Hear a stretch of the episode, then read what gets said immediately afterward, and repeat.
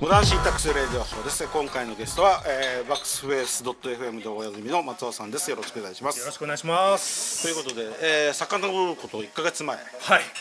えー、こんな感じで録音したんですけれども、はい。えー録音をミスってまして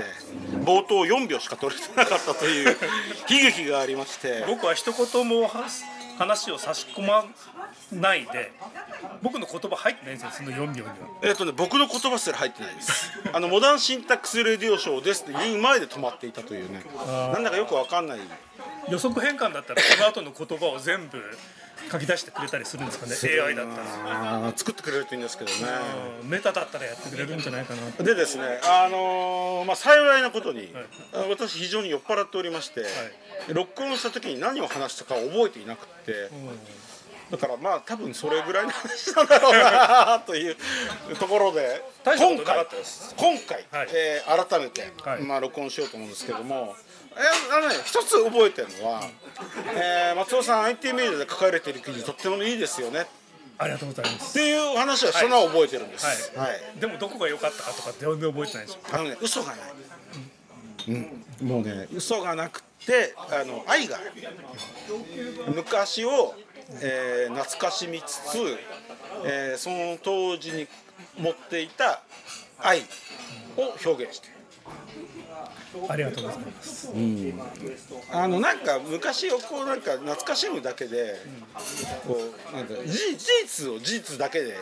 やる人って結構多いじゃない。ですか、こんなことありましたこんなことありましたこんなことあったよねあの時もう大変だったよねとかなんか、あのそういうあの感情が感じられるんで、あんま非常に良かったなと。嬉しいです。そこまで汲み取っていただけると。あのね、それはね多分ね年近いせいもあるのかもしれないですね。ああ、そうですね。ああだから若い人が読んでも分かんないしあとまあ中途半端に年取ってる人、まあそういうことあったよね、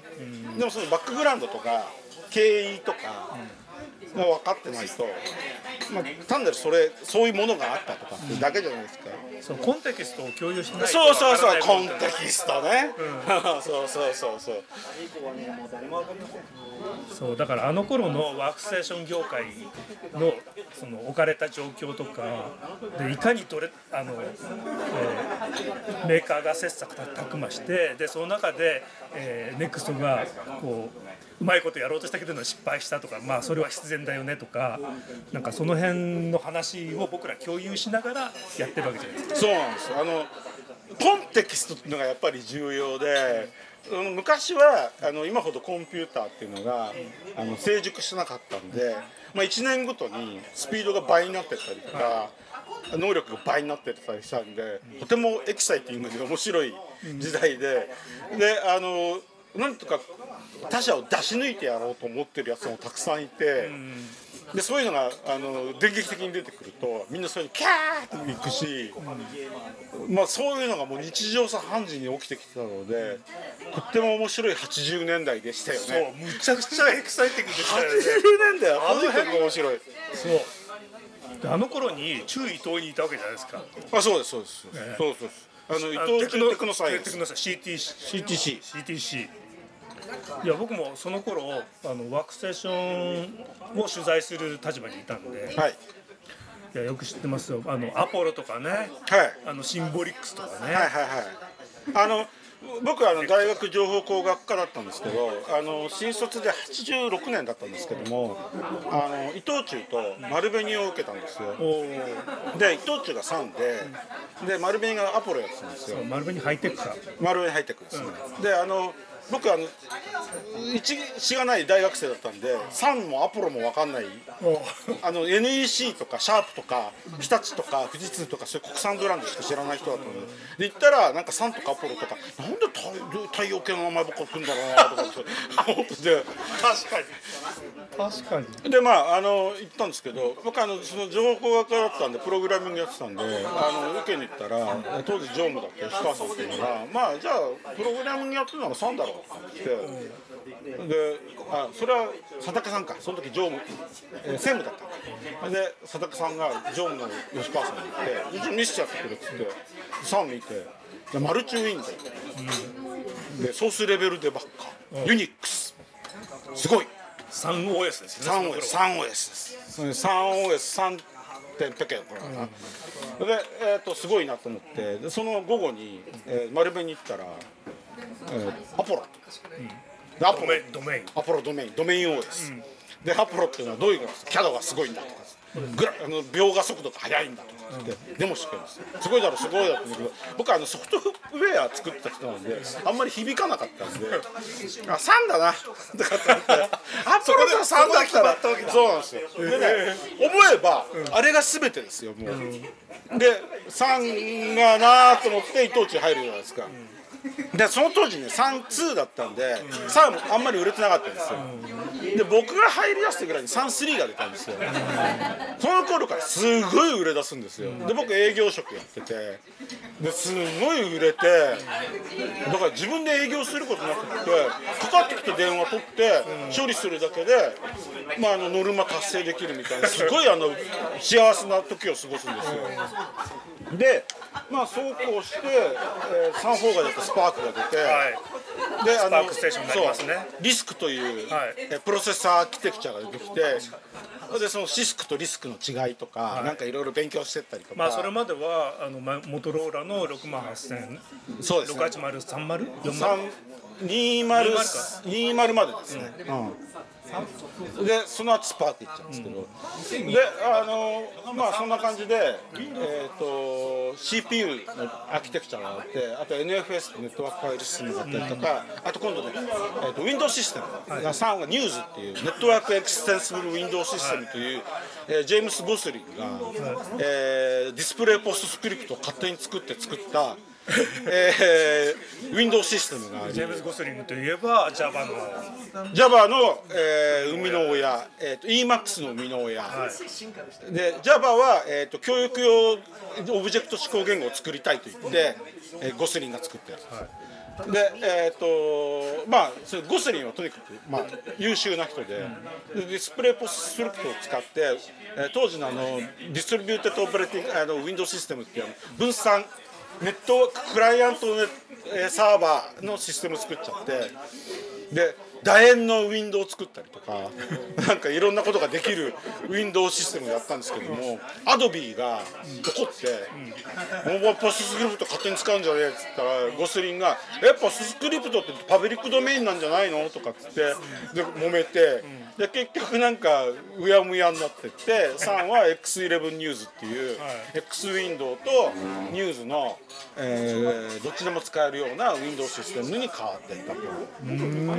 で、えーまあ、そんなものを横目に見ながら、まあ、3売れてるからいいやと思いつつ、えー僕はマーケティングの方に移っていてまあいろいろやっていくんですけども。まあ、ネットワーキングだとか DTP だとかなんだかやってるんですけど、まあ、基本はやっぱ3ですよね。で、えーまあ、そうこうしてるうちに NeXT という、はい。えーコンピューターが世の中に出そうだ。という噂出る前です出る前出そうだ、で、えーとザ・コンピューターでビル・ジョイのインタビューっていうのがあってビル・ジョイっていうのは3の、えー、と OS、えーえーと Unix バークレー 4.2BSD をまあまあソフトウェアのまあレジェンド。レジェンドを作った人で、えー、と VI というエディターを作った人なんですけども、えービル・ジョイのインタビューがあって、一番最後に今一番注目してるのは何かって言ったらスティーブ・ジョブズの NEXT ってやつとかってあれを読んだ時になんだこれはとかって思ってそっからもうずっとあの海外の雑誌を読んでニュースないかニュースないかって見ててちょこちょこちょこちょこ出てくるんですけど分かんなくってそうこうしていたらまあ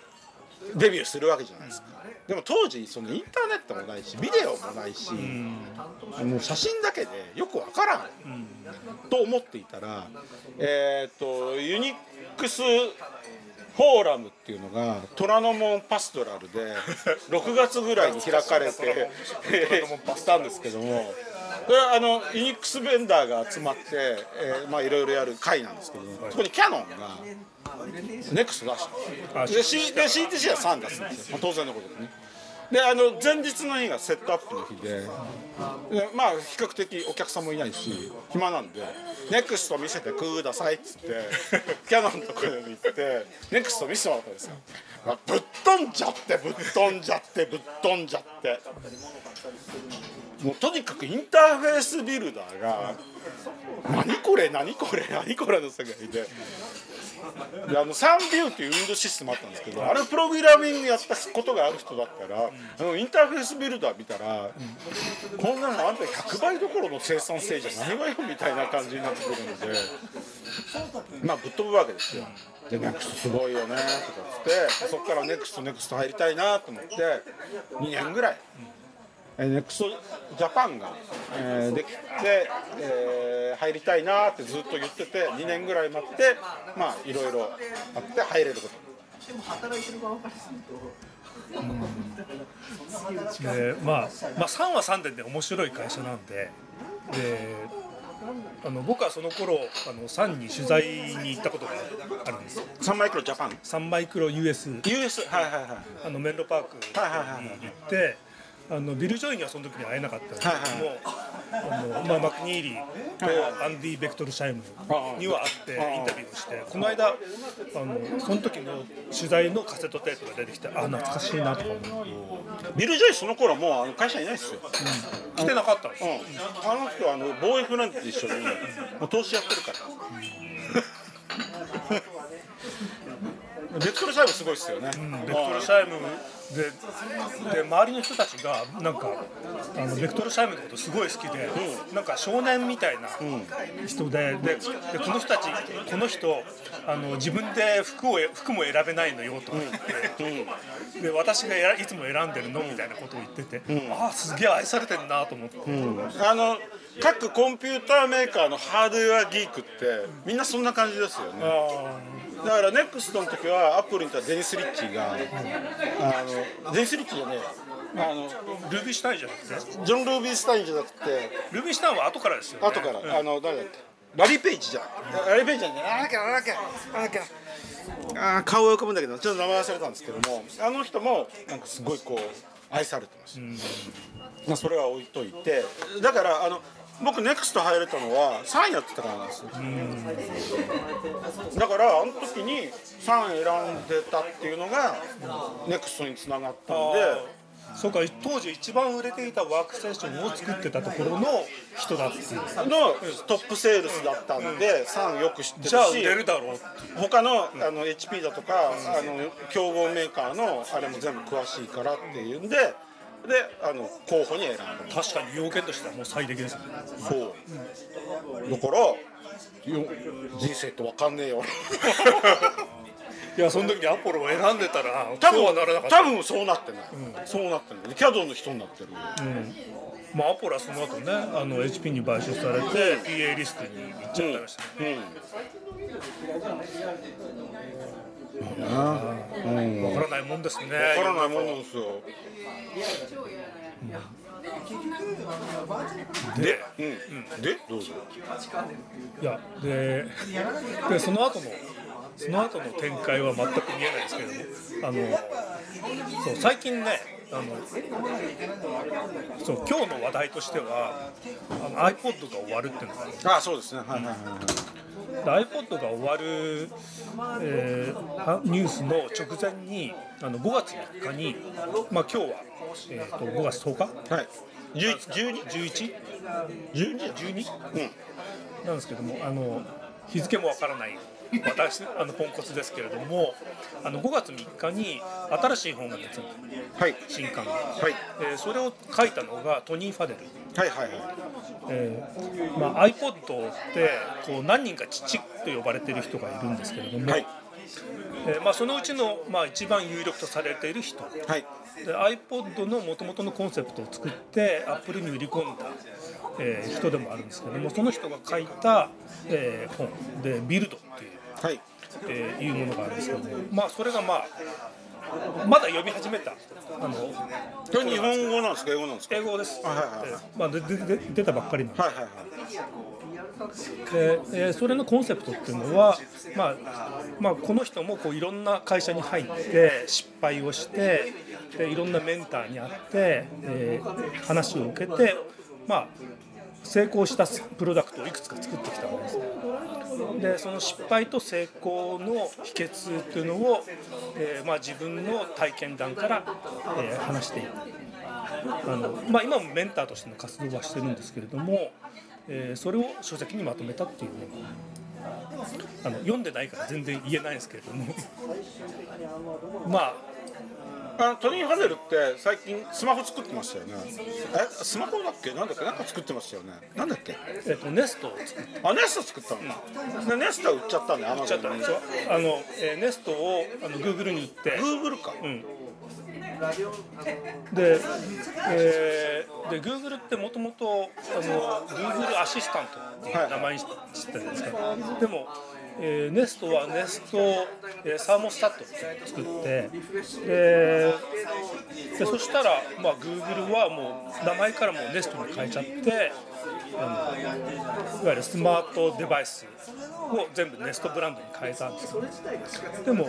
トニー・ファデルはそれをあまり良しとせずなんか自分が持ってたコンセプトに沿わないっていうんでえ気に食わないっていうんでやめた。トニー・ファゼルって基本的にはエンジニアの人なんですか？エンジニアですね。えっ、とハードウェアソフトウェアどっちなんですか？ハードウェアの方あで、えっとトニー・ファゼルが提唱した iPod っていうのは、えーハードディスクを内蔵した音楽再生プレーヤー。なんですか、そこのところはよくわかんないですけれども、あので当時ミュージックデバイスっていうのはすでにあったいくつかあったわけです SD カード使った感じのやつありましたよね、あのリオとかありましたよね、スマート当時はスマートメディアうんうん。リオもあったしあと、えーいくつかメーカーはありましたけれどももともとなんか MP マンとかもありましたね。はいはい。はいでももっといいものが作れるっていうんでで彼は作った。でトニー・ファデルってもともとまあ自分でも会社やってたんだけどもその後ジェネラルマジックに入ったんですよね。あそう。でジェネラルマジックっていう会社があるっていうことを聞いてどうしても入りたい入りたいと思って当時自分の会社を持ってたんだけどそれをもうやめて入ったなんかすげえ入りたい会社があったから入ったっていうんですごい野田新さんっぽいじゃないですか。僕もねジェネラルマジックがあれば、はいはあのチャンスがあれば入りたいですよね。ね。あ失敗するって分かってても。あでもあのあの空気を味わってみたいだってアンディ・ハーツフェルドとうんビル・アトキンソンと一緒に仕事できるんですよ。うん、だからなかなかね魅力的ですよね。ねうん。でまあソニーとやってて、お金心配ねえだろみたいな感じになって、マジック OS だとかってしかも AT&T もバックにいて そうそうそう。これ失敗しねえわ。もう絶対いけるよ。でプロダクト僕も見たけどもうん。すごくいいんですよ。うん。テレスクリプト最高いうん。うんやこれでインターネットさえ出なければ成功したのにな。まさかのね。だってあのあの当時にエージェントっていう概念を提唱したんですよ。あのクエリを与えればあの命令を与えればバックグラウンドで処理して結果だけ返してくれるっていう。であの頃面白かったですよ。あの発想はあの良かったんだけど技術が足りなかったんですよあの回線の太さだとかプロセッサーの速さとかあとコストとかね、うん合わなかったんですよね。で結局あのハーツフェルドもアトキンソンもその後エンジニアとしては成功することなく終わってたわけですかねえもったいないですよね。もったいないでもトニー・ファデルはその時ペーペーだったんだけれどもあの入った時はこう他の人たちはあのその前にいろいろ、業績を上げて名を成して入ってきたわけだけど彼はあの無名のまま入ってでもまあその中である一定の地位を築いてでもそこで失敗しましたでもそこからあの、えー、アップルに対してピッチをその iPod を提提唱するっていうピッチをやってでそれにうまくしたっていう。あのだからさっきの話戻るんだけど要するにハードドライブを搭載した音楽プレーヤーで、えー音楽をネット上で売るストアを設けてそこで音楽を売ったやつをそのデバイスで再現するというビジネスモデルというこの一式を提案したのは誰なんですか？それ後付けじゃないですか？だからパーツパーツはそれぞれの人がなんかみんな言ってたんですか、あのね、えー最初にあったのは iTunes 最初は iTunes 最初は iTunes です iTunes はもともと Apple のプロダクトではなくてキャサディグリーンの、えーソフトなんですね。あの Windows 用のプログラムですよね。えっと Mac 用ですね。あのサウンドジャム MP っていうのがあってでそれを、まあ、キャサディグリーンってあの Mac のソフトを作ってるソフトハウスで,、はいはいでそのプロダクトを買収して作り変えたのが、えー最初の iTunes うん。でそれは CD を取り込んで、えーとリッピングして。管理するソフトでさまあそれは MP3 にする。でまあプレイリストも使えますよっていう。まあすごいシンプルで。ア。あの Apple のデジタルハブ構想の最初の一そうそう。でもそれが中核になるとは誰も思ってなかった。ジョブズも思ってなかったんじゃないかなっていう。いや思ってたのかもしれないけど。あの頃なんかリアルタイムに見てんだけど、忘れちゃってるんで、何がどの順番でどうなってったかって全然分からなくなっちゃうんですね。でまあ iTunes が最初だったと。そうそう。でで iTunes ソフトだけじゃダメなんで,、でそれに、えー MP3 プレイヤーしてるじゃないですか。うん。うんでその時にあの外部のデバイスもサポートしたなんしてたんですよ、うん。iPod ないから。うんうんでその中の一つにリオっていうのがあってであと製品としては2つぐらいあったんだけどもまあどれもあの箸にも棒にもかからない、えーまあ、容量は少ないしなんかエラーは起きるし。でもね俺多分リオで使ってたと思うんですよ。でリオはそのなんでメディア何だったんですよ。スマートメディスアマートメディア。であれで大体 CD1 枚分ぐらいなんですよ。1枚しかしいやいやいやだからあのあの CD ポータブルプレイヤー、で音楽聴ってる時 CD 変えるじゃないですか、あのイメージであのメディアを変えてたんですよ。だからそれが CD あの大きさに対してメディアちっちゃいからわあもっといっぱい運べるなとか、っていう感覚でしかなかったからあのそれはそれで便利だと思ってましたよ、うんで、えーその頃は、まあ、そのメディアを取っ換えるっていう問題はあったけれどもあのリッピングしあのパソコンでリッピングしてそのデータをそのデバイスプレイヤーデバイスに移し替えるっていうのがあったじゃないですか、でその時に何を使って転送しますかっていう。で当時 USB もまだ1.0で転送速度低い、で,、えーで一部のソフトプレイヤーはシリアル転送した。ん。ですよ、シリアルですよ。シリアルだったりパラレルポートだったり、そうですよ。クソ遅いんですよ。そうそうですねじゃあこれあの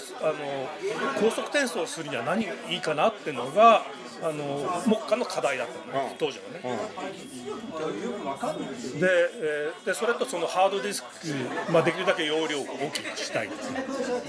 それを全て考えたデバイスが突然出てきたわけですよ。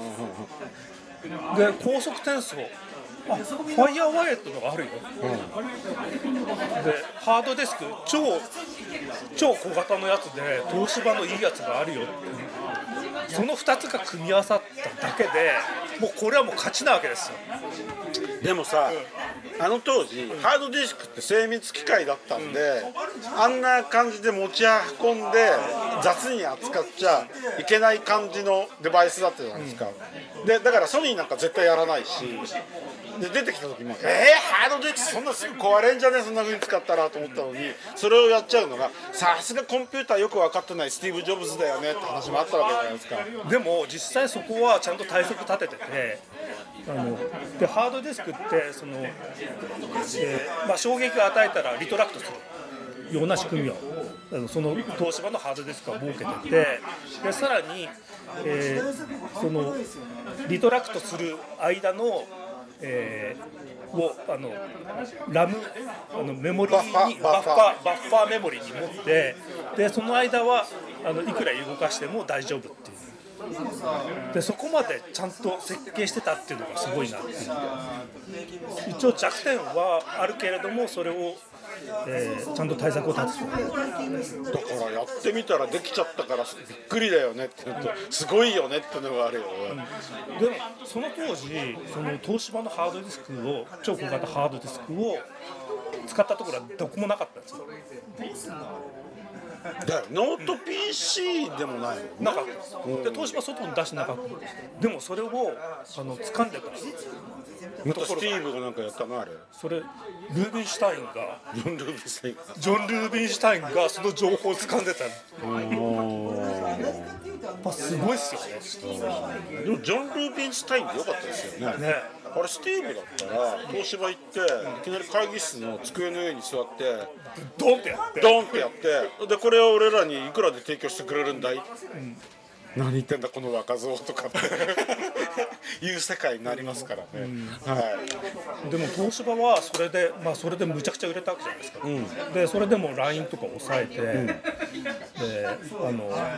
なんか昔こここの辺でその話を聞いたような気もするんですけどあのその東芝の担当者はもうそのアップルと密接になって、えーまあ、ずっと提供し続けた、まあその後ねあの東芝もギガビートとも出しましたけれども。ありましたね、まあ、あの頃その時は、えー、アップルは Windows 対応しなかったので、まあ、出してもよかった。であのその後に、えーミュージックジャンクボックスなんだっけジュークボックスでした、Windows で iTunes に転送できるやつ。はい。ミュージックマッチかね。ミュージックマッチかな。あれを出すっていうのもぱすごいっすよね。でその後に純正な Windows 用の iTunes を出すっていうのもすごいですよね、ね。はいやあれもねあの僕当時夢想してたのは当時 Mac はあのずっと負け続けてたわけじゃないですか。あはい。Windows に。はい。でどうやってそのソフトウェア的なところを取り込むかっていうところでで iTunes を使ってなんかステルス的に、えーあれ Yellow Box って覚えてます、はい。 Blue Box とイエブルーローボックスボックス Yellow Box はい。で、えーまあ、Windows と Mac で共通のアプリケーションを作れるような仕組みを作ろうっていう。でそれがいつか出てくるんじゃないかなっていうふうに思ってたんですけども、まあ、そのフックにこの iTunes を使うんじゃないかなっていうふうに僕は思ってたんですけどね、まあ、結局出なかったですけどあのね、スティーブは、えーっと96年ぐらいに、もう Win PC の世界は Windows 勝ち。マイクロソフトの勝ちって言っちゃってるんで、言ってましたね。うん。なので、えーっと多分そういう野望は全くないんですよ。えーっとだからそのなんか Windows で何かやりたいって言っても、うん、やればって感じなの。マイクロソフト勝ちなんだから、でそのマイクロソフト勝ちだよっていう宣言したっていうか自覚したっていうか分かった瞬間にもう PC じゃないところで勝負しようと。いうんで MP3 プレイヤーみたいなところに行っちゃったりとか。でそれが成功するんで電話に行っちゃったりとか。するんで。あの Windows に負けましたよを宣言した自覚したっていうのは相当でかい話だと思います。確かにあれ言ってないと、あのずっと Windows ライバルだから Windows 用になんかパスソフト出さないぜとか、変な意固地になった部分があるじゃないですか。ああとね、あのー最終的にはその NEXT でハードウェアすやめたじゃないですか。はいあとね UI もやめてる。えっとオープンステップっていうオブジェクトレイヤーだけでこれがうちの宝だから、UI はどうでもいいと思う、で UI はもうオープンルックでもいいやっもうだから Windows でも Mac でも何でもよくてそのオブジェクトレイヤー中間のレイヤーだけがあのあればいいよっていう世界になっちゃったんでそこまでもう悟っちゃってるからもう結構あると思うんですよね。なるほど。だから俺らそのスティーブがアップルに帰り伝えた時に一番良かったなと思うのは「よかったまたデザインできるよね」とかっていろいろとか。ってもう本当に一時期捨てちゃったやつがまたできるのは本当良かったよね。取り戻したんだそうそうそう。だから iMac なボンダイブルーの iMac 出した時にああ本当スティーブ良かったよねと思った。であのアクアっていう UI 出しても、はい、よかったよねスティーブとかって思った。いやそれは舐めたくもなるよねっていう、うん、アイキャンディーうん。っていうのがあるんですよね。基本的にはあの一度捨ててるっていうのは、うん、すごい重要。なるほどであの他が失敗したものをあのうまく取り込むじゃないですか。あの他者が失敗してたらだからそれをあの俺だったら俺たちだったらうまくできる。ああそれはねいろいろありますよ、うまくいったのもあるしうまくいかないのもあるし、うん、でもまあそれはチャンスだと思ってる。ね、うん、で MP3 もそうだしでえー、その音楽マーケット、うん、音楽の e コマースもそううん、で別に iTunes ストアが最初ではなかったんですよ。ね、うん、同じようなことはあの他にもいくつもやってたんだけれどもでもそれはあのレーベル限定だったり、えーまあ、すごく高かったりで個別のプライスを まあ、プライスにバリエーションがありすぎたりとか。でその辺を全部強引にあの驚異的な交渉能力で4大レーベル全部 OK にしちゃったのがスティーブ・ジョブズ。なんあれずるいやり方じゃないですか。あのアップルなんて所詮5%くらいしか知らないんだよっていろいろやってみてダメだってもう全然影響ないじゃんとかっつって。たかだ5%だよ。もうやらせてよっつって。じゃあまあそれだったら別にいいかっつってやって。へへへっ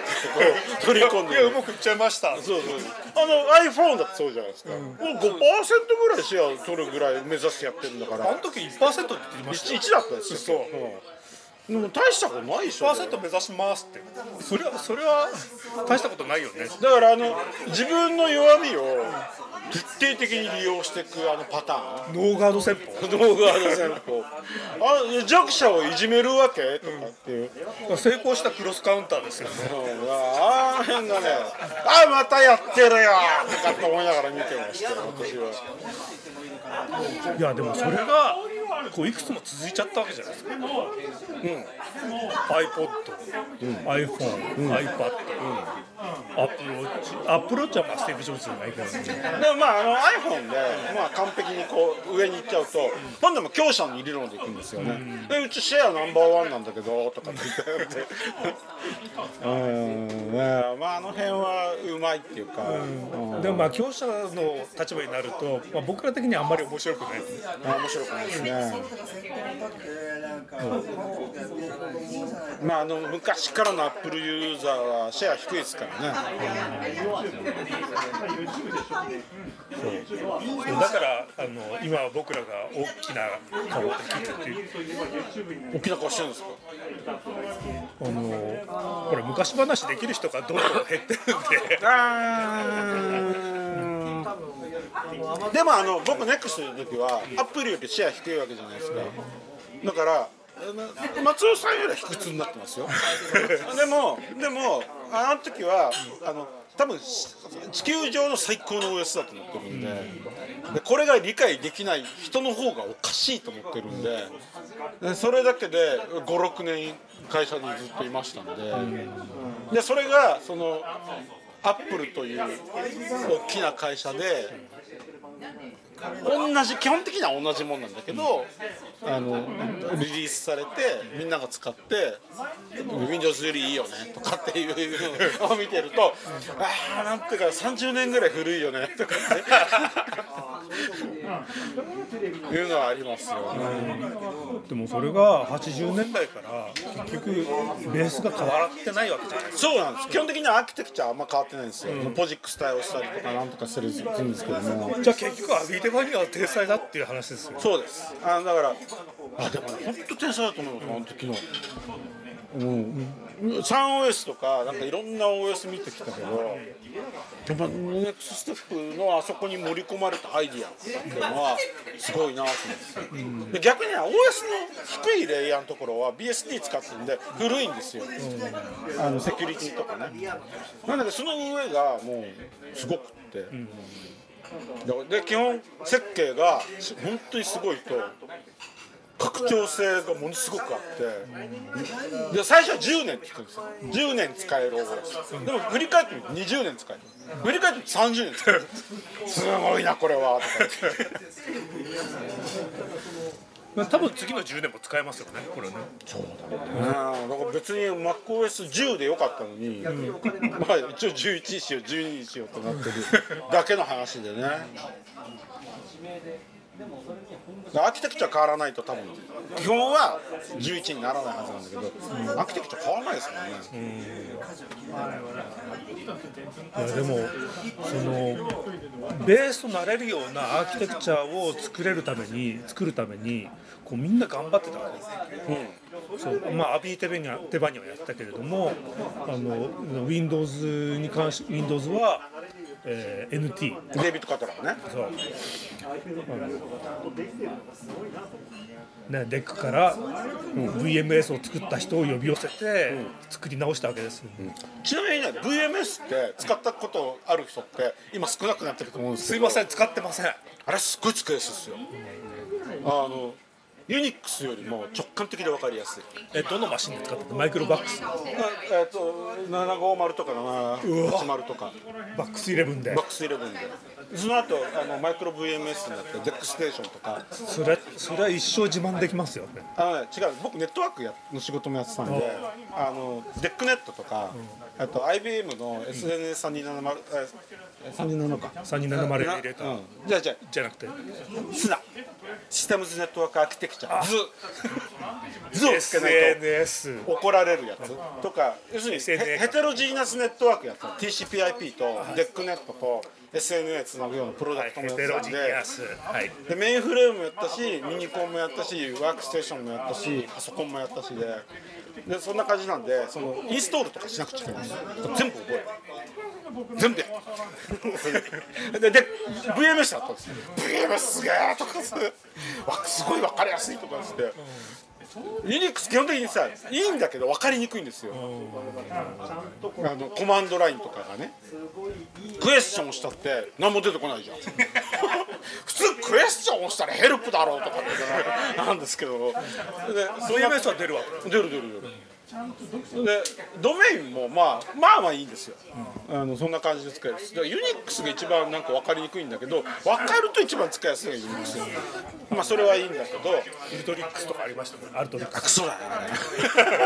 DEC 版の DEC 版の Unix。あれクソなんだけどやっぱ VMS 最高だなと思っていて、なんでこんな話になったんでしたっけ？どこでしたっけ？あそうそうそう。あそのあのデビッド・カトラーの話。ああそうカトラー。だからやっぱり VMS 作ったカトラーが作ってるっていうんでみんなすごい期待しててで期待したものがちゃんと NT に出てきてで32ビット OS のパソコン OS ってことで NT 来んじゃねえかって思ったんだけどやっぱりあのあれですよねあの、えっと、一般コンシューマーには受け入れられないですね NT だとね、うん、でその後その NT カーネル持ってってあのミーラとかなんとかなんとかなんとかなんとかまあ XP でやっと統合されたっていそううそうそうそう。っていう感じですよね。だからだから XP なんか多分 Mac 使ってた人も、まあいいんじゃないって使えましたよね、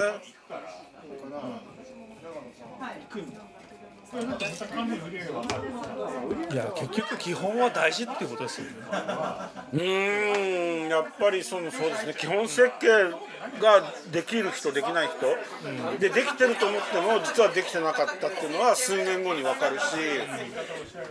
できてたっていうのはもうどういう数年後に分かるし。うーんそういう感じなんだろうなまあ、マイクロカーネルってやっぱ基本的にいいですよね、今マイクロじゃないけどそう。あのでそこは僕マイクロカーネルって断言して記事に書いたらそうツッコミを受けましたね、あのねどうしてもねあの理想と現実があって、ポータビリティ重視するとマイクロカーネルなんだけどパフォーマンス重視するとどうしてもいろんなもんカーネルに入れたがるからカーネルでかくなっちゃうんですよね、だから昔のさクライアントサーバーの Windows システムなんて今も全然ないじゃないですか。あれ何だったのってぐらいもうなくなっちゃってるから、まあ、効率悪いからうん意味が分かんない。ななんで？それ何の意味があるの？昔サーバークライアントってよく言ってましたけれども今はなんか誰も言わないです誰も言わないですもんね。うん、だからまあ時代も変わるしね。でもまあそういう時代をもうそれが生まれた背景がその当時は分かってて「おおすげえおおすげえ」とか言っててしばらく経つとまた違うの出てきて「あなるほどなおおすげえおおすげえ」っていうのを頻繁にやることができた80年代っていうのは良かったよねっていう。楽しかったっすよね。楽しかった80年すごい楽しい。ネットワークズ書いても楽しいっていうそうそうそうそうよねそう。そうそのライバルもいっぱいいて、新しいアイディアいっぱいあって。そう。ライバル今少なくて、まあ、プレイヤーがそれぞれのカテゴリー3人せ2つか3つぐらいしか残ってない。じゃないですか、それは楽しくないですよね、全然楽しくないですだから NVIDIA とインテルを倒すような半導体メーカーがボンって出てくるからさまあ無理だろうと思うじゃないですかこう。でもアップルが出てきたっていう。でもアップルだからね、あれがだからベンチャーでやらないと面白くないわけですよ、いやでも Acorn Acorn がそこまで行くと誰も思わなかったじゃ思ないですねもう StrongARMね、強い腕がでも昔あの ARM がサーバーのプロセッサーになるとかって俺4年ぐらい前に言った時にみんなに笑われてましたよ。えなんでとか。えそんなわけあるわけないじゃんとかえなんでなんでとかっつってで今はね富岳のプロセッサーでもありますしね、まあね消費電力。ってね重要ですしね。まあそんな感じで、えー昔話を41分にかけて話しました。超ロングバージョン。今回は撮れてますので、はい前回前回の分も含めます。すいませんでした、はい、ということでした。ありがとうございました。ありがとうございました